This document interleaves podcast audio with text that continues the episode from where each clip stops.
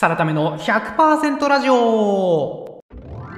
の番組ではブラック企業からバイト先バイトのホワイト企業に転職を成功させてぬくぬく YouTuber している私サラタメがサラリーマンの皆さんのために ひゃくパーセント なっちゃう情報をお届けいたします。ということで今回のテーマは前回に引き続きダイヤモンド社さんから先週出版されたばかりの新刊スタートアップ芸人、こちらの一冊を題材に優秀な仲間と出会うシンプルすぎる方法というお話をさせていただきます。まず超ざっくりで本書を振り返りたいと思います。本書の概要はですね、非常に面白い一冊でして、お笑い芸人をもともとされていた、お笑い芸人やってて挫折してニートになって、そこから現在年商ひゃくよんじゅうろくおくえん社長になられた、そんな方がなぜそうなれたのかという秘訣が書かれている一冊です。ちなみに結論で言うと、自分より優秀な仲間を集める、その仲間力なんだというお話が書かれているという一冊でございます。結構ですね、前回もお伝えしたんですけども、荒削りなんですよね。ダダダーっと書き込んでるみたいな内容で、うん、すごく整理されてる感じではないんですけども、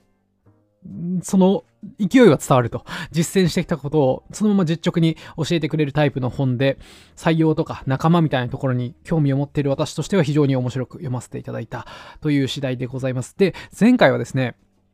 なぜこのニートから、お笑い芸人挫折ニートから、年商ひゃくよんじゅうろくおくえん社長になれたのかっていう、そのいきさつ、経緯、ストーリーみたいなところをお話しさせていただいたので、ここからですね、今回は本題として、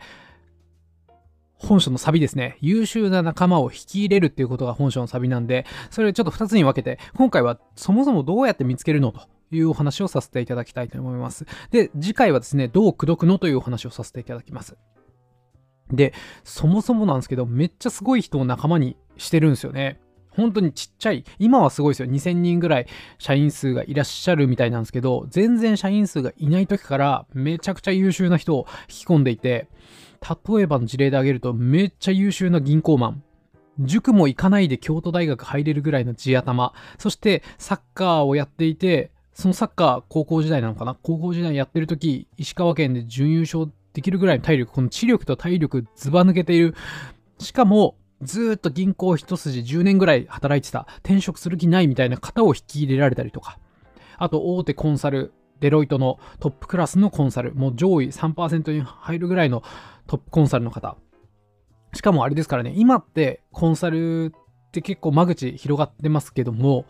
昔この森さんが採用してる時のじゅうねんまえとかのコンサルってもうもっとバッキバキですから、その中の上位 さんパーセント ってとんでもない人を引き入れられている。他にもアフィリエイターとして個人で年間さんおくえん以上の売り上げ、個人でですよ、個人事業主としてさんおくえんぐらい売り上げ、さんおくえん以上売り上げている人をマーケターとして仲間にすると。しかも本書に書かれてるんですけど、基本このフィディアさん、著者の森さん、スタートアップ芸人森さんが運営されているフィディアっていう会社は、役員報酬せんはっぴゃくまんがマックスっぽい感じで書かれてたんで、今はどうかわかんないですけど、その採用してる時は多分その個人の売上さんおく以上ある人をせんはっぴゃくまんえんで採用するわけですから、すごいよなと思いますよね。あとこれもすごいなと思ったのが、あの エスビーアイ って会社あるじゃないですか。 エスビーアイ ホールディングス、大手証券会社の、もう今楽天ともうバッチバチにやっている超大手企業ですよね。その創業メンバーの一人で、しかも創業してからですね、うーんどこだっけな、韓国か中国かの会社できゅうせんおくえん規模、もういっちょうえん近いですよね。そういう超大規模な会社で役員をされてる方を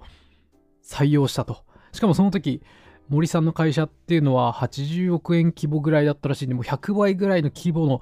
うん、役員をですね、スカウトしに行ったと。そんなお話があるね。本当にすごい人を採用できてるなと、仲間にできてるなという話なんですけども、じゃあそんなすごい人たちと、まあ、どう口説いてるのっていうところも気になると思うんで、それは次回に回すとして、そもそもどう出会うのという話で言うと、結論こう広く誰かいい人いますかって募集するんじゃなくて、もう最高の人、この人しかいないよねっていうのを、最高の人を紹介してもらうっていう、こういう手法なんですよね。より具体的に言うとですね、周囲のめっちゃ優秀でめっちゃ信頼できる人に、あなたが今までで出会った中で一番優秀な人を教えてって頼んでみる、聞いてみる、こっから始めるらしいんですよ。これがもうキーポイントだと。本書のサビと言ってもいいんじゃないかなっていうぐらい太文字で書かれていました。まあ、太文字そんな変わんないですけど、私の中ですごい太文字に見えましたね。で、紹介してもらって、あなたが今まで出会った中で一番優秀な人を教えてって紹介してもらって、それで出会って口説きに行くみたいな流れ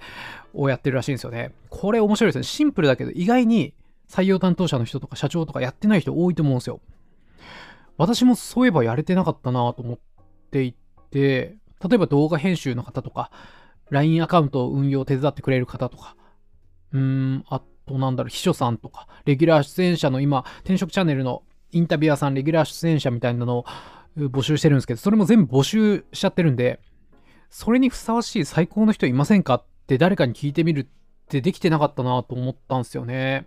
なので、それも含めですね、着目すべきポイントみたいなのをみっつまとめたんですが、もうひとつめはそれですよね。募集じゃなくてスカウトっていいのねと。これ、うん。私目線で言うと、まあ募集も募集の良さがあって、サラタメ知ってる人、サラタメ知ってる人の中で動画編集上手な人って言うと、サラタメある程度知ってくれてるんでコミュニケーションコスト低いんですよね。サラタメさんってこういう動画作ってますよね。じゃあ僕こういうことできますよっていう流れにできるんで立ち上がり早いんですけど、やっぱりこのサラタメ知ってる人なんてもう全国民の中でめっちゃ限られてるわけじゃないですか。このチャンネル登録ななじゅうまんとかいたとしても、まあそんなの、まあ、登録してくれてるだけの人もいますし、めっちゃ少ないわけですよね。だからその少ない幅の中で人を選んでしまっているってところを見ると、まあ、立ち上がりは早いけども、その後の拡大性、拡張性、伸びみたいなところは、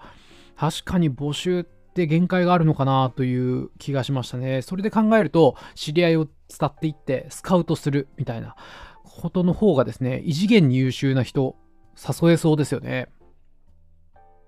このポジション空いてますよって募集するよりも、もう全然転職する気ない。今もうめちゃくちゃ充実してるっていう人に対して、すいません、このポジションぜひあなたにやってほしいんですよねってスカウトした方が異次元に優秀な人、採用できそうな気しますもんね。うん、なので、私は募集こそ全てでしょと思ってたんですけど、スカウトの方がいいっていうパターンもあるんだなということに気づかされましたよね。そしてふたつめのポイントとして、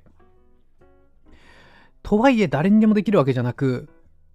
信頼できる人がいるか、というか誰に聞くかってめっちゃ大事だなと思いましたね。著者のこのフィディアっていう年商ひゃくよんじゅうろくおくえん企業をやっている森さんという社長さんは、この著者の森さんはですね、ナンバーツー、会社のナンバーツーである中川さんに聞いて、すんごい人を紹介してもらってるんですよ。で、ちなみにこの中川さんがやっぱすごい方で、もともとこの方はデロイトのめちゃくちゃ優秀なコンサルでしたと。で、デロイトで優秀なコンサルやってても優秀すぎて独立してフリーランスのコンサルをやってるところをですね、なんかそういうコンサルをスポットで頼むみたいなサービスがあるらしいんですよね。そういうサービスでたまたま出会って、この人めちゃくちゃ優秀やんということで、そのサービスで一時的にスポットでやってもらうんじゃなく、もううちの社員になってくれっていうことで引き抜いたと。まあもちろんあれですね、その紹介サービスに仁義を切ってるらしいですけどね、その紹介サービスもなんか手数料で儲けてるので、何も言わず引き抜いちゃったらそのサービスに悪いからみたいな話も書いてありました。うん。なので、そうなんですよね。そういうサービスでたまたまひとりめは知り合いましたと。だからこそ、さっき言ったような、その中川さん経由で、中川さんがデロイトで働いてた時、一番優秀な人って誰だったみたいな感じで、岡田さんっていうめっちゃくちゃその人も、もう中川さん以上に結果を残してた人を引き抜けたみたいなところもあるんで、この誰に聞くかめっちゃ大事だなと思うんですよ。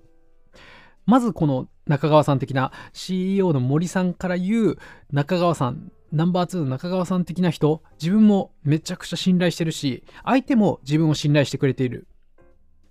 しかも優秀みたいな、こういう人を見つけないといけないですよね。ただまあ、森さんは最高のパターンですよね。ナンバーツーの人がそういう人を紹介してくれるってなったら、もうそりゃ最高の布陣だなと思うんですけど、まあ読んでて思ったのは、別に一緒に働いてなくてもいいのかなと。例えば学生時代からの友人とかで、めちゃくちゃ信頼してるし、めちゃくちゃ優秀みたいな友達がいたら、いや、実は、俺今 YouTuber やってて、この転職 YouTube チャンネルやってて、こういう人を人材探してるんだけど、いないみたいな感じで、めちゃくちゃ優秀な人、俺と相乗効果ありそうな人教えてくれないみたいな感じでもいいんでしょうね。まあ、とはいえ、とにかく一人ですよね。一人だけでも、とっておきの信頼と、とっておきの有能さを持つ、信頼できるパートナー、ひとりめ、その紹介してもらうひとりめを見つけないといけないんで、誰がいつでも使える手ではないなというふうに思いましたね。そして最後、これはもうただ言いたいだけというか、面白い話があるんだなと思ったんですけど、オフラインのつながりめっちゃ大事にしてるんですよね。うん、この話を聞いてオフラインのつながりめっちゃ大事だなと思いましたし、森さん率いる株式会社フィディアさんはめちゃくちゃオフライン大事にしてて、というのもあれじゃないですか、一番優秀な人を教えて、この業界で例えばなんだろうな、マーケター欲しくてマーケ業界で一番すごい人教えてよって頼んだ時に、ただオンラインで業務連絡し合うだけの関係性だったらなんか教えてくれない気しませんかね。うん。まあそのこの聞くってことは多分この人スカウトするんだろうなってバレてると思うんで、うかつに紹介できないですよね。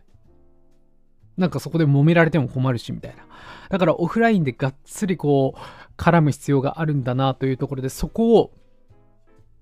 めちゃくちゃ重視してるんですよね。だからこそだと思うんですけど、森さんの会社このフィディアさんっていうのは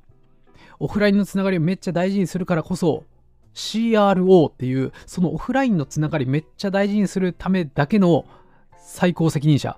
シーアールオー なんで、え最高リレーションシップ責任者、人とのつながりを司るトップみたいな、私これ初めて聞いたんですけど、そういう役職の人がいるらしくて、これ何をするかっていうと、めちゃくちゃざっくり雑に言っちゃうと飲み会なんですよ。これ本書に平日にかい会食に行く、この シーアールオー さんは平日にかい会食に行くんだみたいな感じが書かれていて、これ分かりますかね。週にかいじゃないですかね。平日ににかい行くってことは、その時間も書いてあるんですけど、じゅうはちじからの会食に行って、次にじゅういちじからの会食に行くみたいな感じで、ダブルヘッダー、はしご酒みたいな